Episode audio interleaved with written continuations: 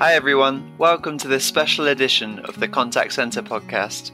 In this episode, we'll be exploring the topic of contact center transformation ideas.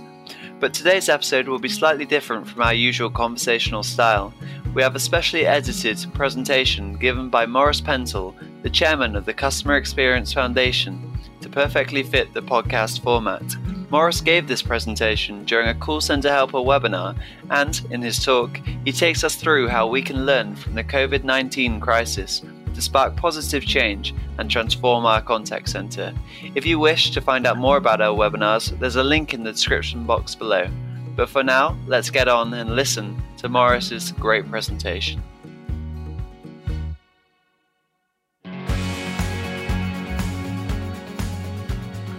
I'm going to talk today about some of my observations based on a large number of conversations with agents, with team leaders and managers since the beginning of all of this.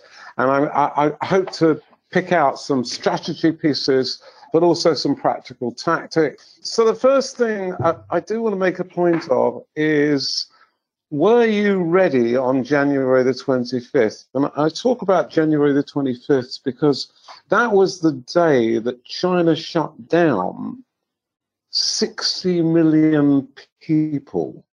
And in terms of talking about strategy, which is where I'm going to end up on, on January the 28th, I wrote a note to some of my biggest clients saying, Are you aware that this has happened? And I think you ought to be looking at this.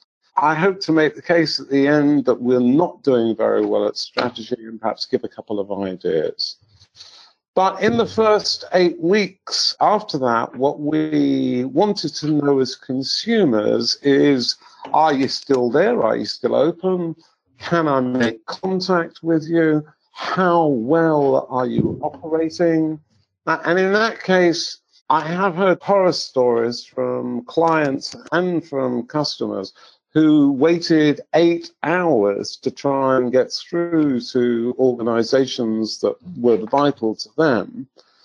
And that led to the question Am I vital to you? Because when you're sitting in a very long queue for a long period of time, that question uh, is my call really important to you? And will you be able to help me? Were hugely important. During the second eight weeks, and this is really when we started to close down the contact centers, the contact center industry did a remarkable job, ladies and gentlemen. We moved the majority of agents out of our contact centers into home working, and no, it wasn't pretty. And yes, it did result in uh, some real challenges but it was something that the contact center industry should be rightfully proud of. And now the obvious next question that people started to think about is okay, we've moved all our staff. Well, how do we make things more effective? How do we make people operate uh, in an optimal way? And I think that's something that we're going to be struggling with for some time. Uh, the third thing that I want to say at this stage is we do not see an end in sight of the current situation. We don't know about vaccines. We don't know how things are going to uh, uh, uh, work out. And people's emotional states are dramatically changing as the weeks go by. For those of you in the UK, you might have seen some of the beaches completely overwhelmed yesterday as people behaved as though it was a bank holiday. And of course, there are examples all over the world of people behaving in different ways now that we're facing this crisis. I've spoken to an awful lot of agents and an awful lot of managers over the last eight weeks or so. It's part of my job.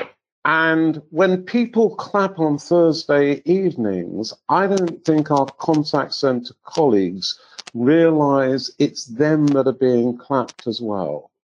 Now, I have said that to a few agents and they've welled up emotionally. But if I can give you one really useful tip to make your colleagues feel better right now, it is to remind them that this evening, all over the world, people will be clapping them as essential workers.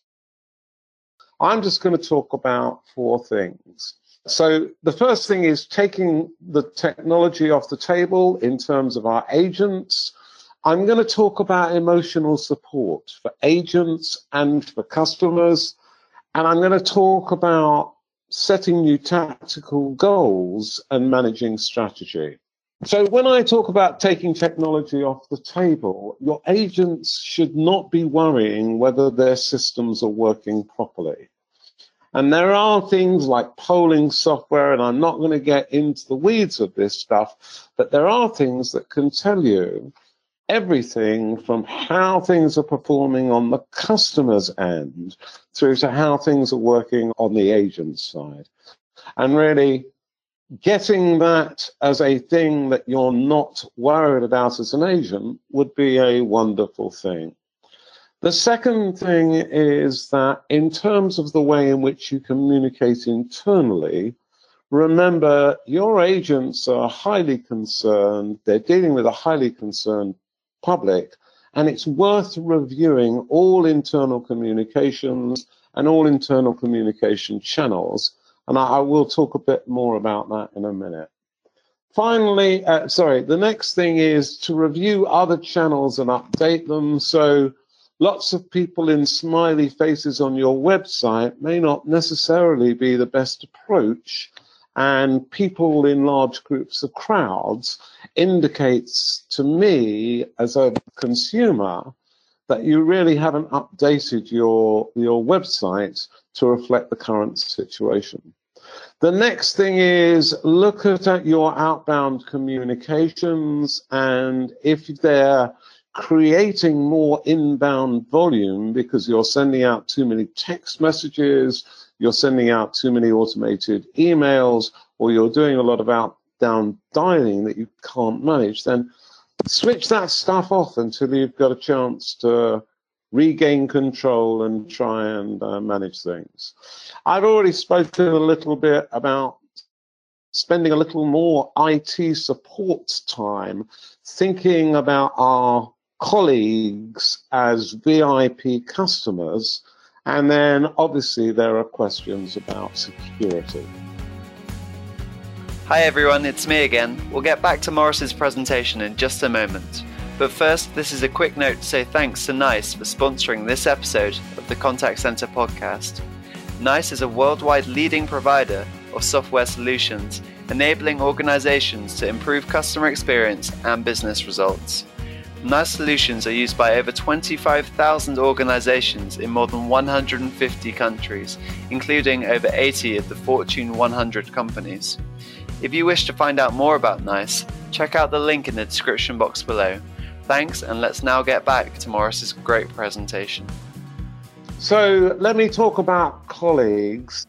Number one, yeah, life has changed and it will continue to do so. And therefore, what we're doing towards stress release, what we're doing towards emotional support time is a key area.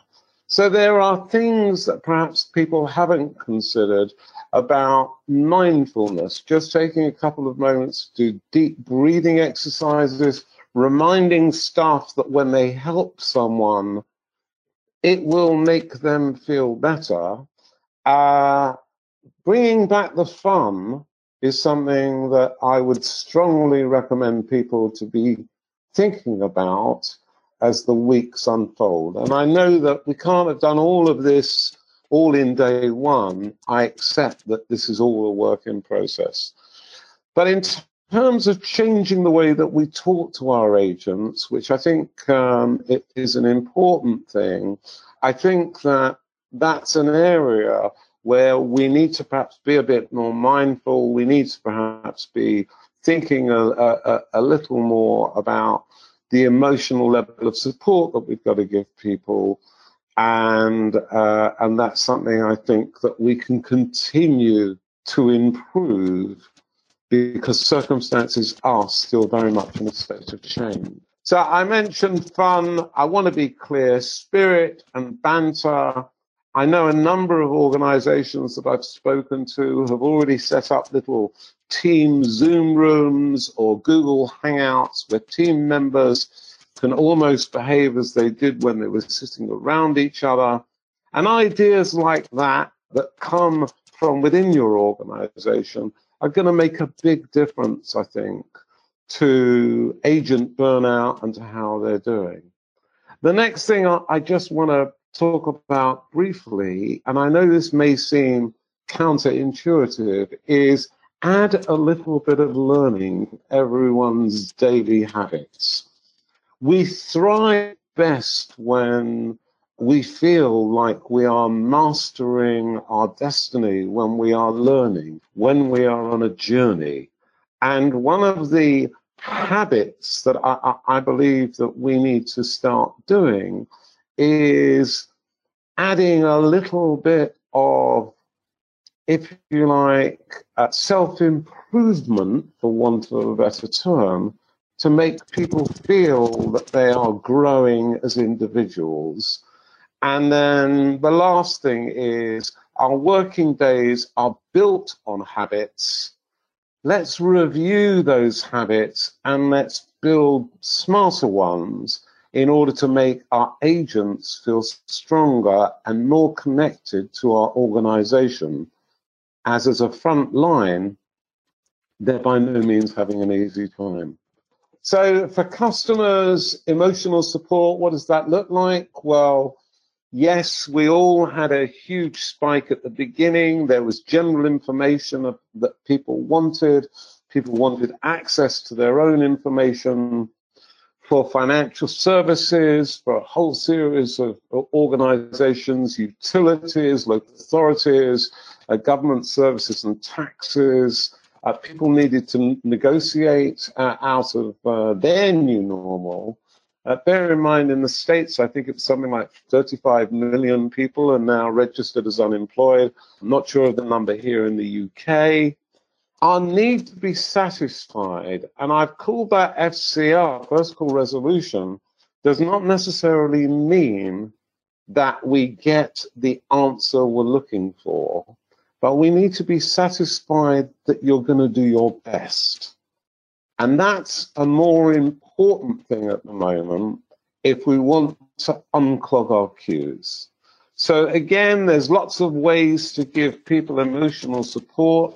I've written a number of articles recently on simple things like if you help someone for five minutes, you'll feel better for 15 try and phone someone and be kind. There are lots of things that we can do to make our customers feel emotionally better, and that will make our agents feel better. And then finally, there's a there's a not just a tactical but a strategic thing. Uh, a lot of agents are saying people are talking to them like people. They no longer see them as just the organization. And I think that that relationship between human workers and human customers is something that has dramatically changed and that we really need to be thinking about in terms of the way in which we position our organizations. I can see some disadvantages, but the major- in the majority of places, I can see some real advantages as well. So I'm coming towards the end. Here are the things that I think are important, and this goes to what Jonty was talking about, or rather, what people aren't talking about enough, which is our metrics. So I think wrap up time probably should change. We need to make sure that our customers feel comfortable that we're ending the conversation and they're not about to phone us back because we may have given them the answer, but not necessarily the the feeling that things are under control I think agent and customer support, uh, uh, emotional support, I've talked about. I can't stress enough about redesigning surveys and not reusing old surveys. Old survey data is not relevant to the current situation. How people felt about an agent a year ago is fundamentally different to how they feel about agents today. And the other thing is concentrate on the conversations. If you start listening to what's being said between the agents and, and the customers, then that's an area where you can probably more clearly understand what's going on. So I think call handling time, I think AHT, FCR, these are all important. I also just briefly want to talk about emotion. And there's a lot of talk about empathy, there's a lot of talk about emotional intelligence. These are all tremendously valid approaches. But we want to be understanding our customers' emotions at a simple level. Emotional intelligence assumes emotional stupidity. Empathy assumes active or passive empathy. This is no time for this. If you can't explain something to a young person in a simple way, then you're talking about emotion in too complicated a way. Conversation was designed by human beings for us to understand each other but what we say is not what we feel. And when we say it is not the end of the story. So please do focus more on voice of the customer, though I do think it should be called words of the customer. Perhaps today is not the time for that debate. So finally, I'm just going to talk very briefly about strategy. Things haven't changed at all because change is constant. And I want to make this point. When the internet arrived, people didn't pay enough attention to it. When the financial crisis arose, people didn't pay enough attention to it. We have a bad track record in terms of understanding strategy. I said at the beginning, on, on the 25th of January, China shut down 60 million people. I guarantee that didn't hit the boardrooms of most organizations for two months. And that is thousands upon thousands of lives. The numbers of organizations that failed to predict what was going on with the internet, and I could go on and on about a huge number of examples. We need to get better at looking at strategy. We need to see that some conditions have dramatically changed and we need to understand what lessons we've learned. But the most important thing of all is we don't know. So we are in a continuous state of large scale change and how do we adapt our strategy? I've got an analogy for you that I think kind of covers this. Large ships in the fog will typically send out small boats on lines to tell them what is ahead. And this has been the tradition since we've had sailing ships. If you can't see beyond the horizon, then what you try and do is you focus on the horizon, but you use a variety of tactics. So imagine that your organization right now is a ship in the fog and send out some small boats because you do not want to crash into an iceberg. We now have a shared common experience with our customers and staff. How do you build on that is a strategic question. And then finally, I don't understand the long term impacts of $3 trillion being spent. I don't understand the half a trillion that's been spent in the UK economy. I know that in previous eras, when we've had such stresses to our economy that it's broken the economy, then people have done things like bury that amount of, of debt for a hundred years, and and that was done uh, in after the Napoleonic Wars. It's been done several times. We actually did it in 2008 in the financial crisis. So don't expect things to become clearer. Expect that your key strategy is to be as adaptable and as ready as possible.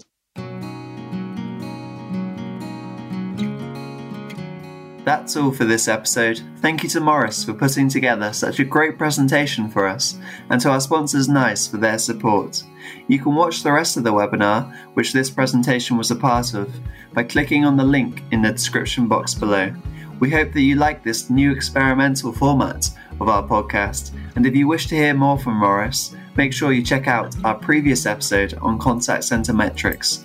But that's all for today's podcast. We hope to be back soon with even more insightful episodes, so stay tuned. The Contact Center podcast is produced by Call Center Helper, the leading contact center magazine. You can subscribe to our podcasts or give us a good rating on Apple Podcasts, Google Podcasts, or Spotify. You can also access our entire range of podcasts through the Call Center Helper website by visiting callcenterhelper.com forward slash podcasts.